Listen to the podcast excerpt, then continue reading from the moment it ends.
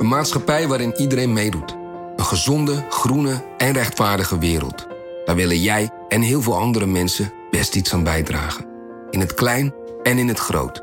Dicht bij huis en ver weg. Zo hebben we vorig jaar 349 miljoen euro bij elkaar gebracht. Miljoenen waarmee onze goede doelenpartners de wereld elke dag een beetje beter kunnen maken. Nationale Postcode Loterij. Samen voor een betere wereld. Wie reist met NS, reist net even anders. Wij reizen groen, zonder moeite te doen. Oh, zo kan je dus ook een dagje weg. En wij werken in stilte. In stilte? Nou ja, met oortjes dan. Oh. Zo gaan we iedere dag vooruit. Wij allemaal. Stap je ook in?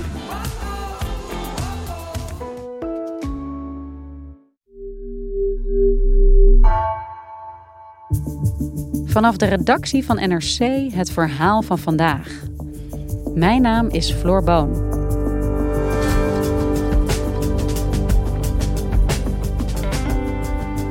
Afgelopen zondag bestormden duizenden aanhangers van voormalig president Bolsonaro het regeringscentrum van Brazilië. Het volgde op maandenlange onrust na de onstuimige verkiezingen van oktober, die Brazilië diep verdeeld hebben. De bestorming doet denken aan die van het Amerikaanse kapitool twee jaar geleden. Al zijn er ook belangrijke verschillen, vertelt buitenlandredacteur Marijn de Waal. Wat wilden de bestormers bereiken?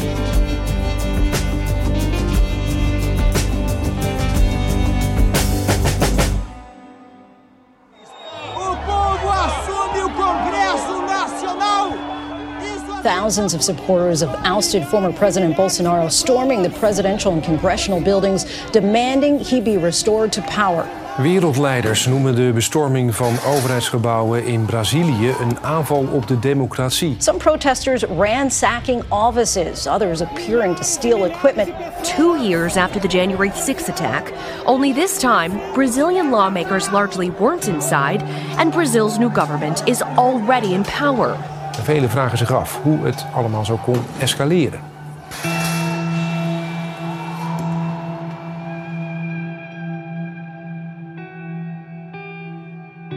Zondag 8 januari in Brasilia, de hoofdstad van Brazilië, zagen we een enorme puinhoop bij het machtscentrum van het land. Dat is het plein van de drie machten. Dat uh, is een, uh, eigenlijk een soort veld. En daaraan zetelen het congres, dus de volksvertegenwoordiging, het Hoge Rechtshof, dus de hoogste rechtsprekende macht, en het presidentiële Planalto-paleis, waar uh, de uitvoerende macht zetelt. Er meldde zich een grote menigte van duizenden mensen in groen-geel gehuld, uh, de kleuren van de nationale vlag. Ze waren allemaal fan of aanhanger van de vorige president, Jair Bolsonaro, die uh, precies een week geleden geen president meer is. En zij riepen leuzen dat hun leider, oud-president Bolsonaro, eigenlijk de enige echte president was. Dat de zittende nieuwe president weg zou moeten. Dus ze keerden zich ja, tegen de macht. En die gingen met grof geweld het congres, de volksvertegenwoordiging, uh, tegemoet. Uh, die trokken aan dranghekken, die sloegen agenten, pakten met vlaggenstokken, hamers, alles wat ze in handen konden krijgen. Sloegen ze op de deuren, in de ramen in. En uh, ja, vervolgens verspreidde een deel van de menigte zich ook nog eens naar de andere gebouwen die aan het plein grenzen. ook daar werd huis gehouden, ook daar werd kunst van de muren getrokken, er werden werd er geurineerd op het bureau van de hoge rechter. Uh, er werd uh, geposeerd, eindeloos veel selfies gemaakt. Kortom, complete puinhoop. Deze chaos heeft enkele uren geduurd. Eerst was het alleen de politie die terugvocht. Traangas, met rubberkogels. Er vlogen helikopters over. Uiteindelijk is ook het leger ingeschakeld. En eigenlijk dankzij de inzet van die militairen kon uh, zo rond 8, 9 uur s'avonds konden die gebouwen ontzet worden en konden schade worden opgenomen. Nu zijn we twee dagen later, maar Brazilië heeft wel zoiets van: wat hebben we hier meegemaakt? Waar, waar, hebben we naar zitten kijken zondag?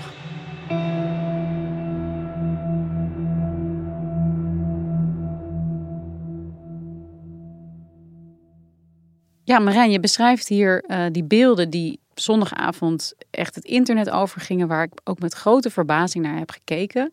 Van duizenden aanhangers van uh, de vorige president Bolsonaro, die al die overheidsgebouwen in Brazilië bestormden.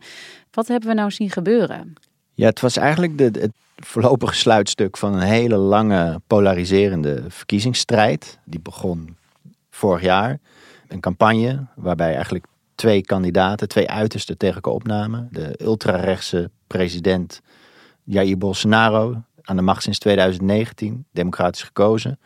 Tegen uitdager, sociaal-democratische linkse president, ex-president eh, Lula da Silva. Uh, nou, die namen tegen elkaar op met een hele campagne die Brazilië diep verdeelde. Waarbij Lula nipt met minder dan 2% punt verschil de race won. Maar Bolsonaro had eigenlijk al vooraf gezegd: als ik verlies, is dat omdat er gesjoemeld is. Uh, omdat er fraude is gepleegd door, door het andere kamp. Dus hij accepteerde die uitslag niet. En zijn, uh, zijn aanhang, ja, die geloofde die leugen over verkiezingsfraude. En die, die legde zich, net als de, de president, nooit neer bij die, bij die uitslag. En wat ze eigenlijk gingen doen, is ze vestigden al hun hoop dan maar op het leger. Want uh, de rechters zijn niet vertrouwen, de media niet. Uh, maar het leger, die zou misschien wel redden. Dus als zij maar lang genoeg bleven betogen dat het leger zou moeten ingrijpen tegen deze uh, ondemocratische machtsgreep van Lula, dan zou het leger hun wel gaan steunen en Bolsonaro alsnog aan de macht helpen. Dus zoals jij het beschrijft, Marijn, was dit een poging tot een staatsgreep waarbij deze aanhangers van Bolsonaro het leger opriepen om in te grijpen. Waarom zou het leger daar gehoor aan geven? Wat is die aantrekkingskracht tussen de Bolsonaristas en het Braziliaanse leger? Ja, kijk, het is eigenlijk Bolsonaro die al zijn hele presidentschap ook geflirt heeft met, uh, met de tijd van de militaire dictatuur tussen 64 en 85 vorige eeuw. Die heel veel militairen ook in zijn kabinet benoemde. Een vicepresident had die militair was. Dus hij flirte eigenlijk met de tijd van die, van die militaire junta. En uh, zei toen was alles beter. Toen was er wel orde in, uh, in Brazilië. Sommige Brazilianen zullen goede herinneringen hebben aan die tijd. Als ze al wat ouder zijn en uh, van rijkere komaf misschien. Anderen zullen denken van ja, misschien zijn die militairen niet allemaal corrupt zoals onze politici. Alleen het leger in 2023 is echt een heel ander leger dan uh, dat van de jaren 60. En was totaal niet bereid om mee te gaan in zijn aanval op de democratie. En zei ook gewoon, wij staan achter de democratische instituties. Uh, we zijn niet bereid tot een coup. En om dat leger dus onder druk te zetten, om uh, alsnog tot een interventie te komen, werden door het hele land heen, bij kazernes en militaire hoofdkwartieren, door Bolsonaro-aanhangers, een soort protestkampen ingericht. Onder andere bij het grote militaire hoofdkwartier in Brazilië was hun, een van hun belangrijkste, grootste kampen. En daar uh, moesten ze weg. Want Lula is al een week president. En zijn de nieuwe legerleider die met hem is aangetreden, die had gezegd: die kampen moeten weg.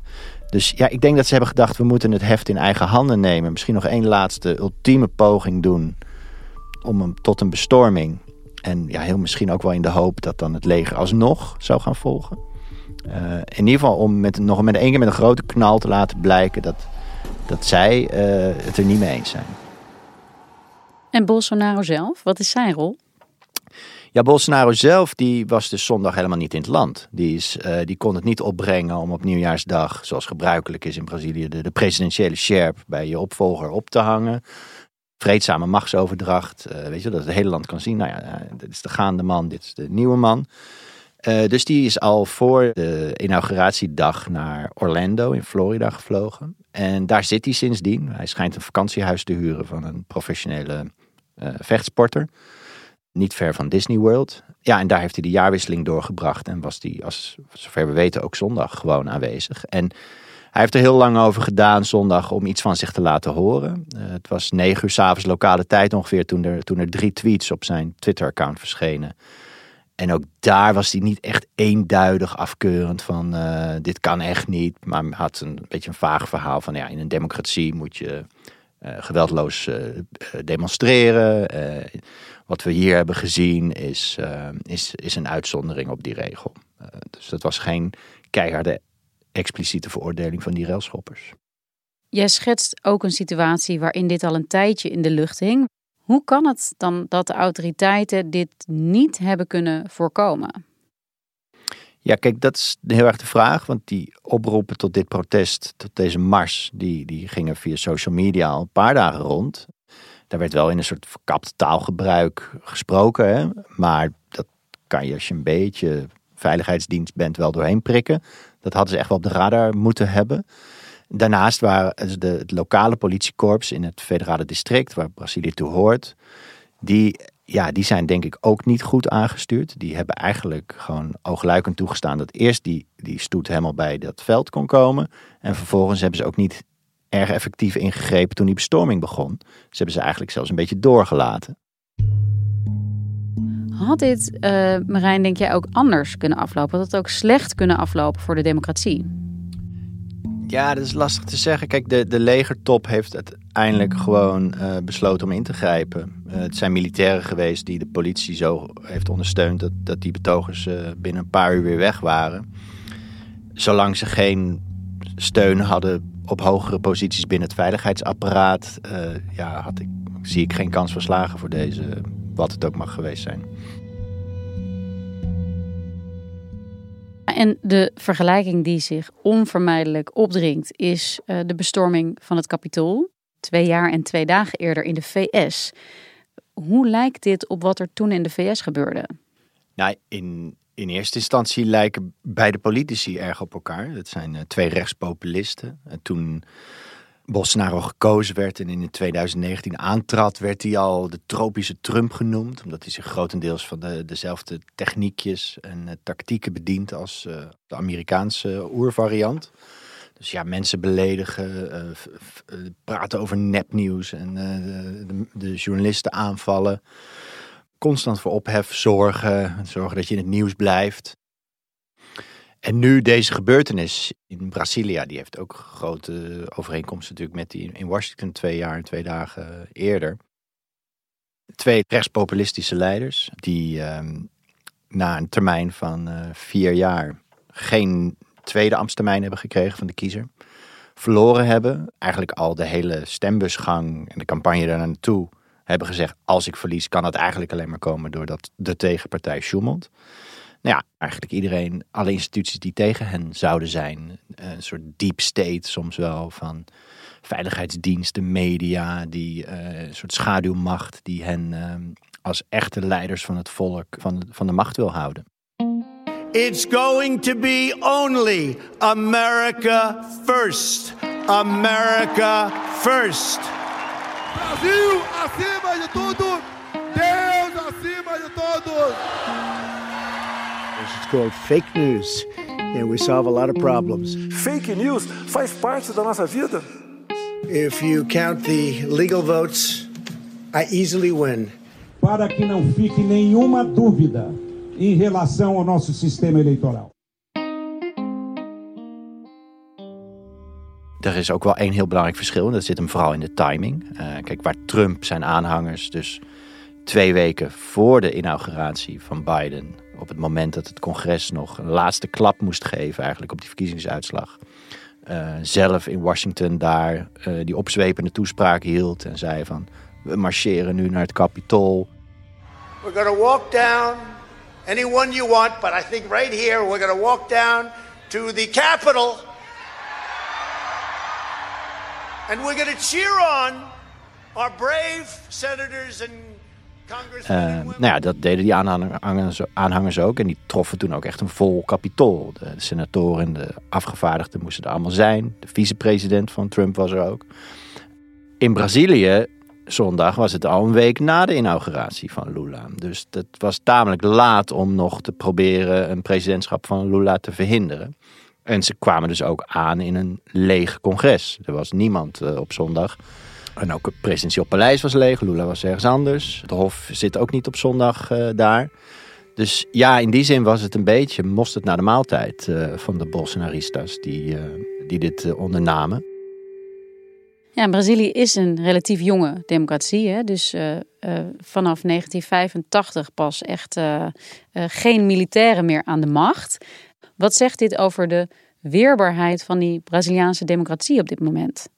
Ja, eigenlijk tijdens de hele campagne en ook in de transitieperiode, dus tussen de laatste verkiezingen en inauguratiedag, hebben die Braziliaanse instituties zich eigenlijk heel kranig geweerd tegen die, die populistische uitdaging van Bolsonaro. Um, De kiesraad, die heel machtig is in, in Brazilië, die heeft tijdens de campagne heel streng opgetreden tegen bijvoorbeeld desinformatie op sociale media. En bijvoorbeeld toen Bolsonaro na de tweede kiesronde een rechtszaak wilde aanspannen, maar daar geen enkel bewijs aanvoerde dat de uitslag niet uh, correct was, zeiden ze ook van ja, stop met procederen of we geven je een enorme dwangsom als je niet met normaal bewijs komt. Ja, dat is wel echt anders geweest dan bijvoorbeeld in de VS, waar uh, Trumps uh, advocatenteam al 60 rechtszaken heeft aangespand. Die, die, die sleepte zich ook voort. En al die weken gingen Trump-gezinde nieuwszenders daar ook echt serieus op in. Van nou, er zal wel wat zijn. En een groot deel van Trumps electoraat is ook in die weken gaan geloven dat er wel iets ge gesjoemeld moet zijn. Dus ja, in die zin heeft Brazilië het misschien wel beter gedaan dan, dan de VS in, in, in 2020 en de daaropvolgende inauguratie eh, in januari. Het is meer dat eigenlijk na de inauguratie hebben ze iets te vroeg gedacht van ja, het zijn is brandmeester. We kunnen onze bewaking een beetje afschroeven of zo. Dat is gewoon te voorbarig gebleken. President Lula, de zittende president sinds 1 januari, die was niet aanwezig in het presidentieel paleis zondag. Wat was zijn reactie op wat er is gebeurd? Ja, hij was niet in uh, Brazilië, hij was in Sao Paulo, maar hij is wel direct terug naar de hoofdstad gevlogen om de schade op te nemen. En hij heeft ook uh, uh, natuurlijk zijn afschuw uitgesproken. E essas pessoas, esses vândalos, que a gente poderia chamar de nazistas fanáticos, de stalinistas fanáticos. Noemde de railschoppers meteen fascisten. Ou melhor, de stalinistas não, de fascistas fanáticos. En ja, hij riep ook wel meteen een interessante vraag op. Uh, als de politie die betogers zo lang ongehinderd liet, was dat een kwestie van incompetentie of was er misschien kwade wil in het spel? Sympathiseerden zij misschien wel met de betogers en lieten ze ze daarom uh, passeren? En, en dat is denk ik een vraag waar Brazilië de komende dagen en weken heel erg mee bezig zal zijn. Van tot op welk niveau hebben die railschoppers misschien wel ruim baan gekregen uh, zondag? Ja, en nu? Dit was zondag. Het was chaos. Het is snel weer hersteld. Er heeft geen staatsgreep plaatsgevonden. Ja, hoe gaat het nu verder in Brazilië?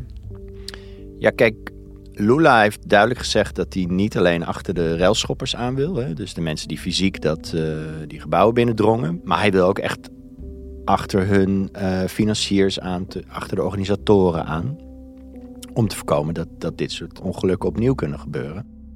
Bolsonaro had uh, onder andere goede banden met de grootgrondbezitters. Die van hem ruim baan kregen tijdens zijn presidentschap om vee te telen of bos te kappen voor de soja. Dus het kan zijn dat die agro bedrijven uh, gefinancierd of geld gestopt hebben in die protesten. Dus ja, ik verwacht dat, uh, dat justitie met, met nog meer aandacht deze Telegram-groepen, Facebook-groepen gaat doorlichten. Die gebruikt zijn om, uh, om die protesten te organiseren, maar ook de, de financiers die er mogelijk achter zitten. En kijk, dan is ook heel erg de vraag van... is eigenlijk wel iedereen binnen het veiligheidsapparaat loyaal aan, aan de nieuwe regering Lula? Zijn er nog elementen, bijvoorbeeld, al is het maar op lager niveau... in lagere rangen, binnen het leger of de militaire politie of andere korpsen... die eigenlijk Bolsonaro nog blijven steunen? En, en wat moeten we daarmee? En Bolsonaro zelf, hij zit in de VS...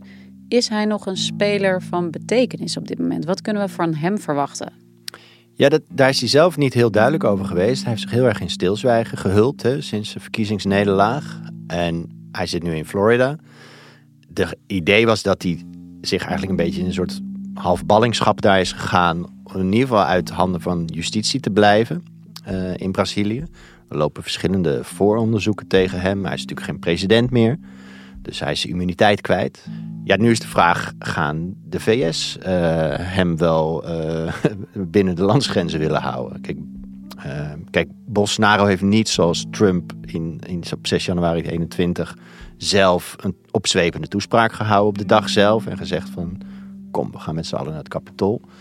Maar hij heeft natuurlijk wel in de maanden voorafgaand aan, aan dit incident van, van zondag wel de, de geesten hier rijp voor gemaakt. Dus ja, het is heel erg de vraag in hoeverre hem dat ook echt juridisch aangerekend kan gaan worden.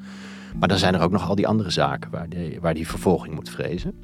Dus geen idee hoe dit met hem afloopt. Of hij in Florida blijft, of dat hij nog een ander land uitkiest als ballingsoord.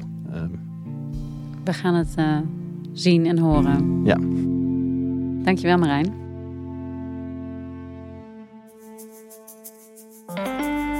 Je luisterde naar vandaag, een podcast van NRC.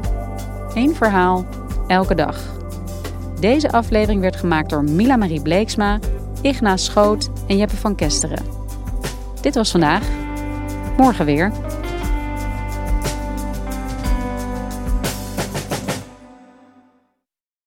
De financiële markten zijn veranderd, maar de toekomst, die staat vast.